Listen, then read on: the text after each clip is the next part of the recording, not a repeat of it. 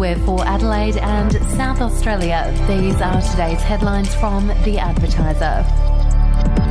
South Australians are topping the nation as non believers. The 2021 census found over 806,000 South Australians answered no religion, a large scale increase on nearly 600,000 in 2016. The addition of more than 200,000 state residents to the non believer group puts SA well over the national proportion of these people. The number of people who identify as being religious nationally is still over 60%. If you would like to read more on that story today, you can take out a subscription to the advertiser at advertiser.com.au or download the app from the App Store. The Prime Minister arrived for the NATO summit in Madrid, sending the message if Beijing tries to impose its will by force, it would face a unified resistance from the same countries standing against Russia's illegal invasion of Ukraine. Anthony Albanese also revealed he hoped to use the trip to repair Australia's relationship with France, progress a free trade deal with the European Union, and work with world leaders to stand against autocratic regimes that break international law. We'll be back after this. News doesn't have to be boring. The Brits have given Prince Harry a new nickname after yet another tell all interview. Oh, God, is it the Ginger Whinger?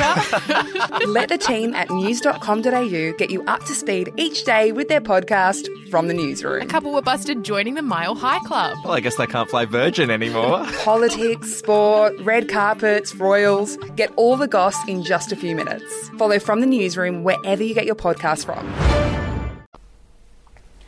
The $2.4 billion Royal Adelaide Hospital Emergencies Department is in crisis, with doctors saying this Monday was the worst on record.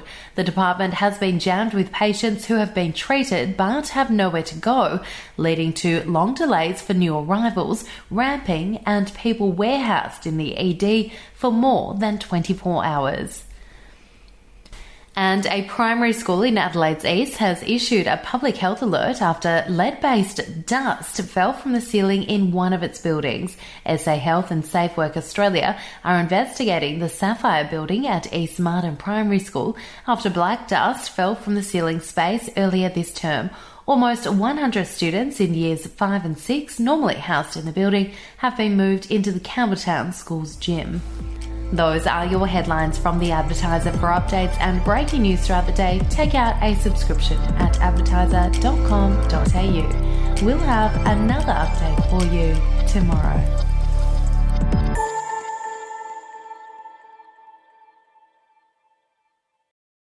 Are you ready to get an inside look at crime from someone who has investigated some of Australia's worst crimes? It was like Aladdin's Cave. The luminol found bloodied footprints and bloodied handprints on a wall, so it's Yeah. just like a horror movie. Former homicide detective Gary Jubelin sits down with cops, crims, addicts, victims, small time cheats, and big town lawyers as they tell their incredible stories. My house got raided. Next thing you know, I got bail refused. Next thing you know, I'm on a truck Yeah. to Parklea Prison. Listen to I Catch Killers early and ad free on Crimex Plus on Apple Podcasts today or wherever you get your podcasts.